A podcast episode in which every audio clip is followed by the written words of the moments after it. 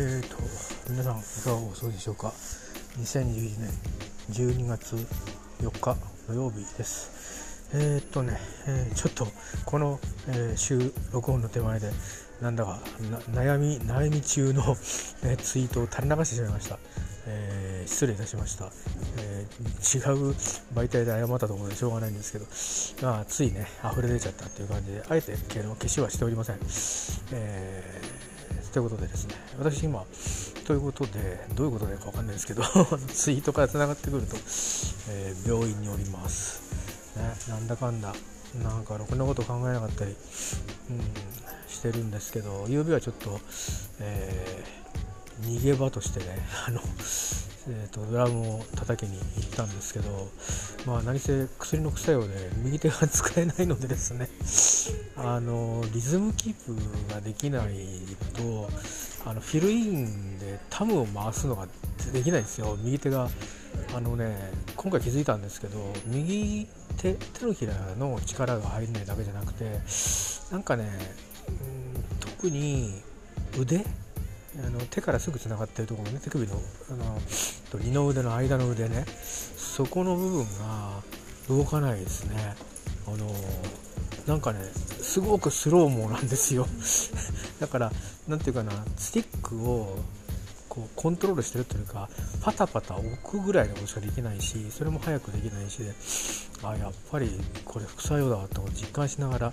えー、叩いてましてそんな映像を昨日 YouTube に上げたのをリンクしましたけどもともとそのあんまり叩き込んでいったわけじゃなくていきなり行ってかけていきなり叩いてるっていう あの、えー、いきなりカラオケに近いようなことしてるんで、えー、なんか下手なのかあの副作用なのかちょっと分かんないような感じになってると思いますけど、えー、まあ、そんな感じですね。えー、あのー、なんだろうね、ね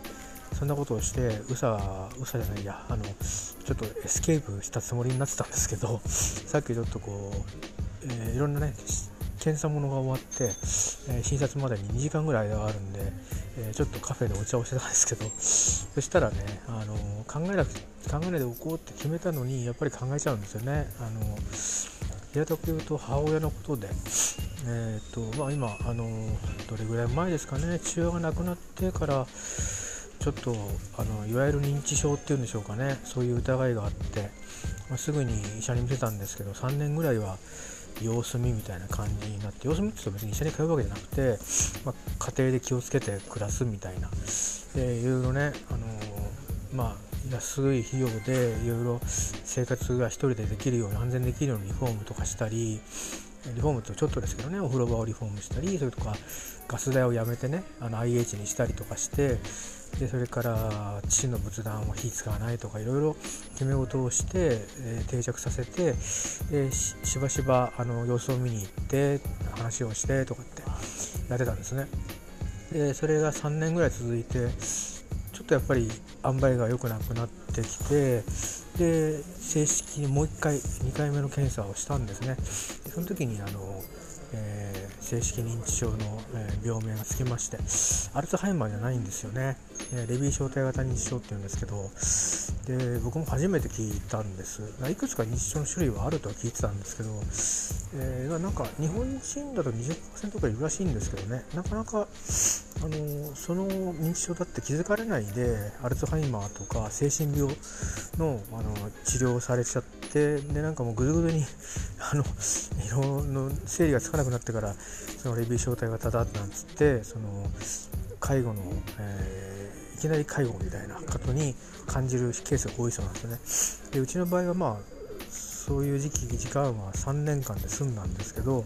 おかしいなっていうのは元気なんですよねで言うことはまともなんですよでそんなに物忘れがたくさんあるわけじゃなくてなんか致命的に忘れるってことがあったんであれっていうことで心配したんですけどまああのそんなのででそれでもまだ家でねあの通院で怒らせる薬があるってことだったので通院で。できるだけそのまあ1人1年亡くなりましたけど1人悠々自適やってたんでその状況にさせてあげようと思ってそれから3年ですかね。そしたらやっぱりまああのちょっと怪しいかなとかって思い出した頃に、まあ、母とえーと、思い出作りに旅に沖縄の方に旅に行ったんですけどでその時もちょっとなんかやっぱりちょっと様子がおかしいなっていうのはいろいろ気づくことが多々あったんですね。でそれから最終的には数ヶ月してお医者さんからあのもう一人暮らしはあの無理ですねっていうことでまあ通帳をね出されたっていう感じで、まあ、それで僕もいよいよこれはいかんなということで、えー、まあ、専門の、うん、ちょっとヘルヘルで来てもらうだけじゃもう間に合わないような状況だったので、え、専門の施設を探し始めて、えー、でもまあ本当財政問題なんですよね。結局あのお金に余裕があれば別にそんなに悩まないですぐ家の近くにえー、とかいう手もありましたしで症状がひどくなければ、えー、地元のねグループホームとかで空きを待つという手もあったんですけど、まあ、いろいろ相談もしてみたんですけどね。面接に行く手前で断られちゃうんですよね結局。でしょうがないんで沖縄からそれこそもうあの北海道まで行かなかったですけど沖縄からま北関東まで含めて、えー、とにかく財政的に行けるところと受け入れが可能なそうなところパンフレットを鳥取寄せてみて断られることがないところとかねそういうコミュニケーションしていろいろやりました。で結局まあ北関東に焦点を占めてまあ埼玉の北部から群馬にかけていこうということで決めてなんであの住んでるところじゃないんだっていうと住んでるところは結構もう高いところしか空いてないんですよね。であとはそのもちろん、うん、特別養護老人ホームみたいのがあるけどそれとかすぐには入れないし当時は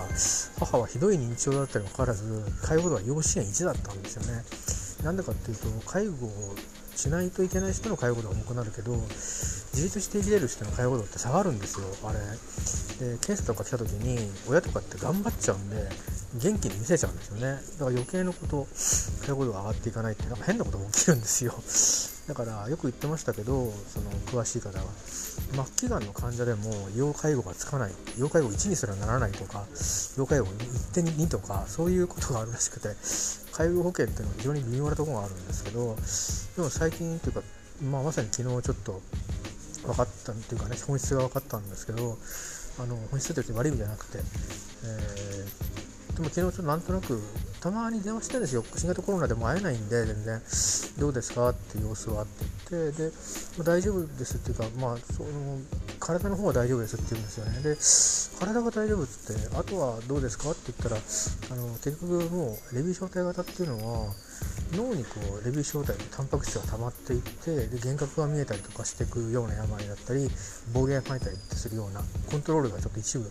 脳神経が死んでいくことで抑えがいかなくなったり出てっちゃうんですけどでそのレビ小体がだんだん脳幹の方に溜まり始めるらしいんですね。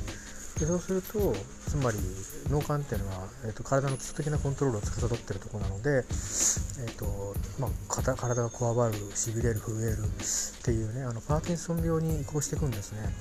っていうふうに聞いてたんですけど、まあ、なんかそんな兆候見られないし平気かななんて思ってたら、まあ、入所してからあれよあれよという間に悪くなっていってっていうか、まあ、おとなしくなっちゃって。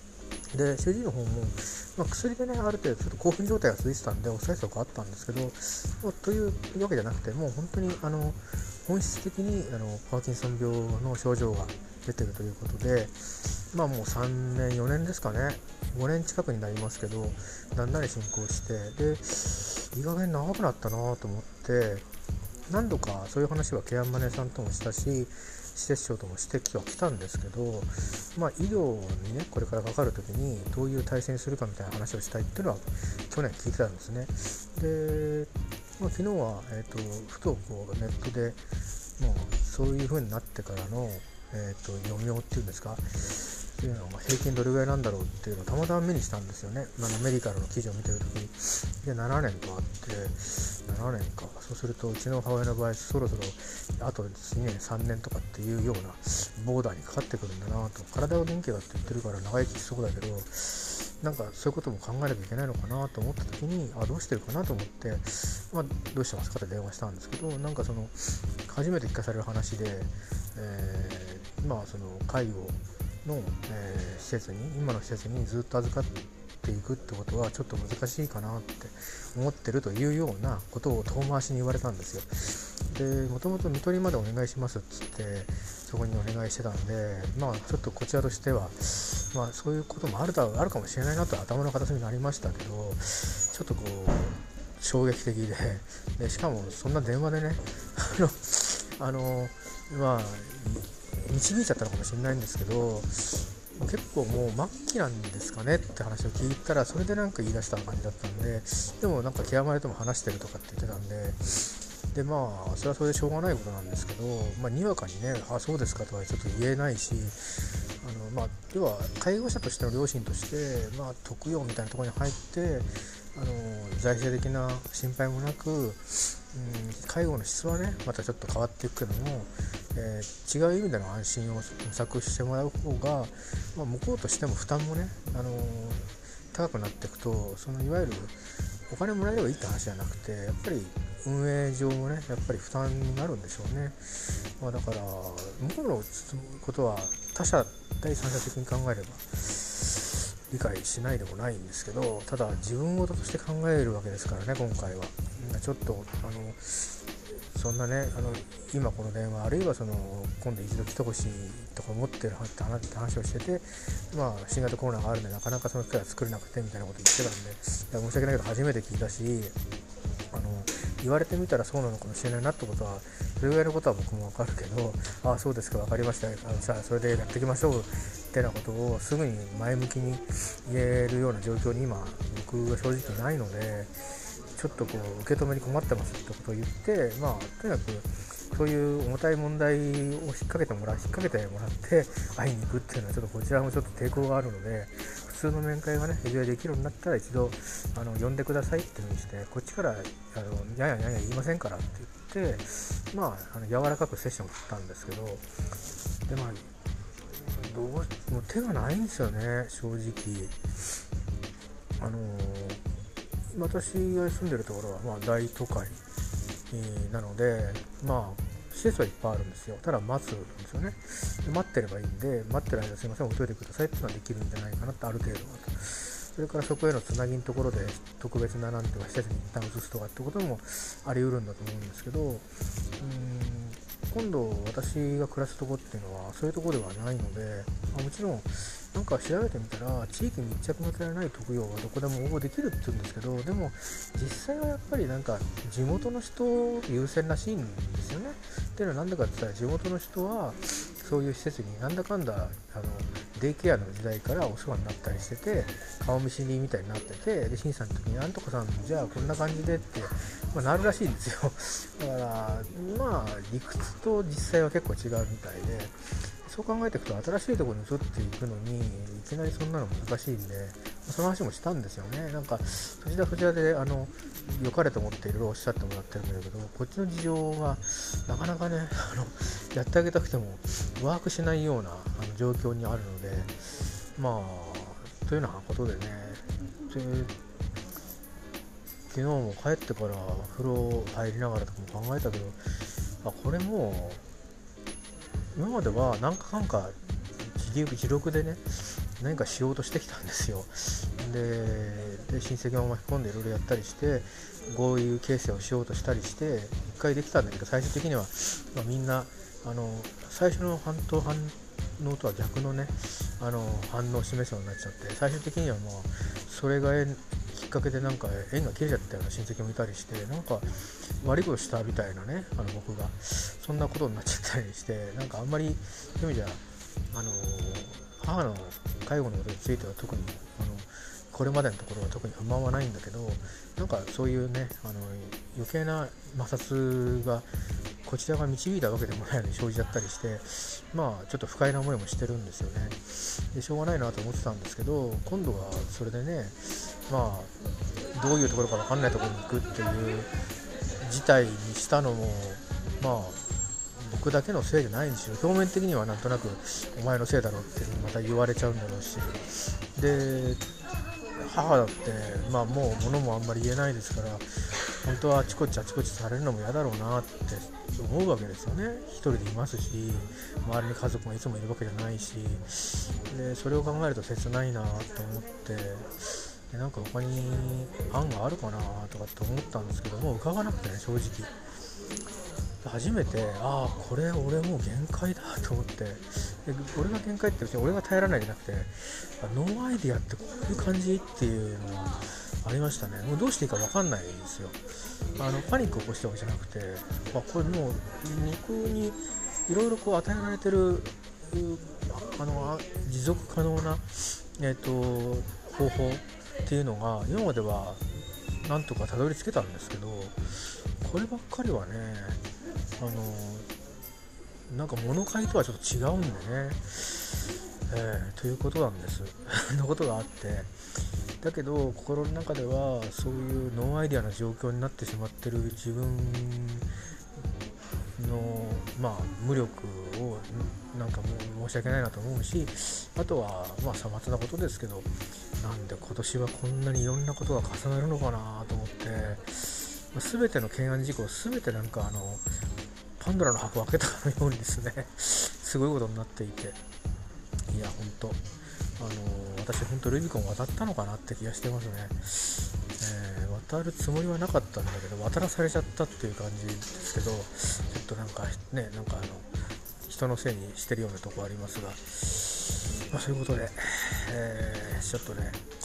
消息不明とかになったら解決するかななんてバカなこと考えたんです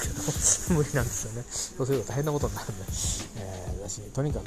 とにかくねあの無力で今何してるかよく分かんないんですけど自分が今手をかけたこと以外は母の子にって本当何していいか分かんないんでしばらくちょっとあのもうギリギリまで置いとこうと思ってます。所詮今からバタバタしてもギリギリまで行っても僕にできることは何もないので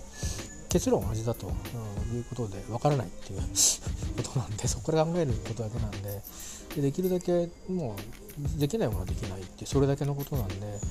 だから少しねあの考えないでおこうと思って考えるんでしょうけどで調べるんでしょうけどでももう俺俺の責任でどうにかしようってあんまり踏ん張んでやめようと思ってとにかく。この件については何がベストプラクティクスか全くわからないしうん。で母は体は元気ですからねまだまだ生きると思うし生きる威力気力もあるようですから支えてあげたいしねできればなんか押し込めるようにしてどっかいやいやこれみたいな感じにもしたくないしでそういうところがやっぱり胸はやっぱ痛むんですよね。でいずれはそうこうしてるうちに自分がそういう場に回ってくるじゃないですかでそれもなんか二重にねこうやってこう離れて暮らす家族ができることに今回なってしまうのであこういうしかもね家族っていうか前前のお父さんみたいな前のって別に結婚するかどうか知りませんけどそういう感じでまずこういう問題抱えたらまあ面倒くさいだろうなと思うんですよね。同居してたら情もあるだろうけどだんだんに離れてって、もう全然一緒に住んでもいないのにあよみたいなことになるんだろうなと思うと なんか全然違う意味でね、えー、ちょっと痛かったりして、まあ、そんなことでねちょっとトロトロとツイートしてしまったということでございます。ですけどね今日はこれでこれからあの三浦の方に行きまして、え、鍵をもらって、えー、泊まって明日は立ち会いですね。しばらくね12月はなんか物を買って入れるとか回線工事の事前の見極めをするとかそんなのがあります。で来週来月は多分どのみち何らかの回線の開通とかやって、えー、で今住んでるところのものを運び入れて生活開始整ったまでを1月中に持ってきたいなと。で2月から生活開始して、え、今住んでるとこ日払ってみたいにして定期も切り替えてみたいな感じにねしていきたいなと思ってるのでそれはそれで、えー、1人のクリスマス1人の正月を超えてやっていきたいなと思っていて治療も、えー、続けていきたいなと思っていて今病院待ってるんですけどそろそろ呼ばれるかな。大学病院に人いますよ。月1ね、えこれはね医者もねこっちの方の医者が多いんで死をまたいで横浜まで来るのかっていう他の家族にも言われたんです。けどしょうがないですよね。医者って帰るの面倒くさくて。まあ定期がもらえれば交通費が出せるんですけどね。また定期もらえる人じゃないんでね。在宅勤務が多いんで。まあしばらくは自腹ですけど。まあお医者さんって選べないからね、うん、いい縁で巡り合ったお医者さんとは縁をつないでおきたいので。まあしばらくは月2回ぐらいこっちの方に出てくるということにまあ、春からはね、なると思います。当面まだこっちにいますんで、ね、近いところで、えー、安い交通費で済むんで、えー、いいかなと。そんなことでございます。えー、なんかね、まあ、本当すべてのことになんか、あのー、悩みの種 ですね。えー、自分のなんか我欲もろくなことはないし、まあ、いうことでございます、えー、すいません単につぶやきでした、えー、以上です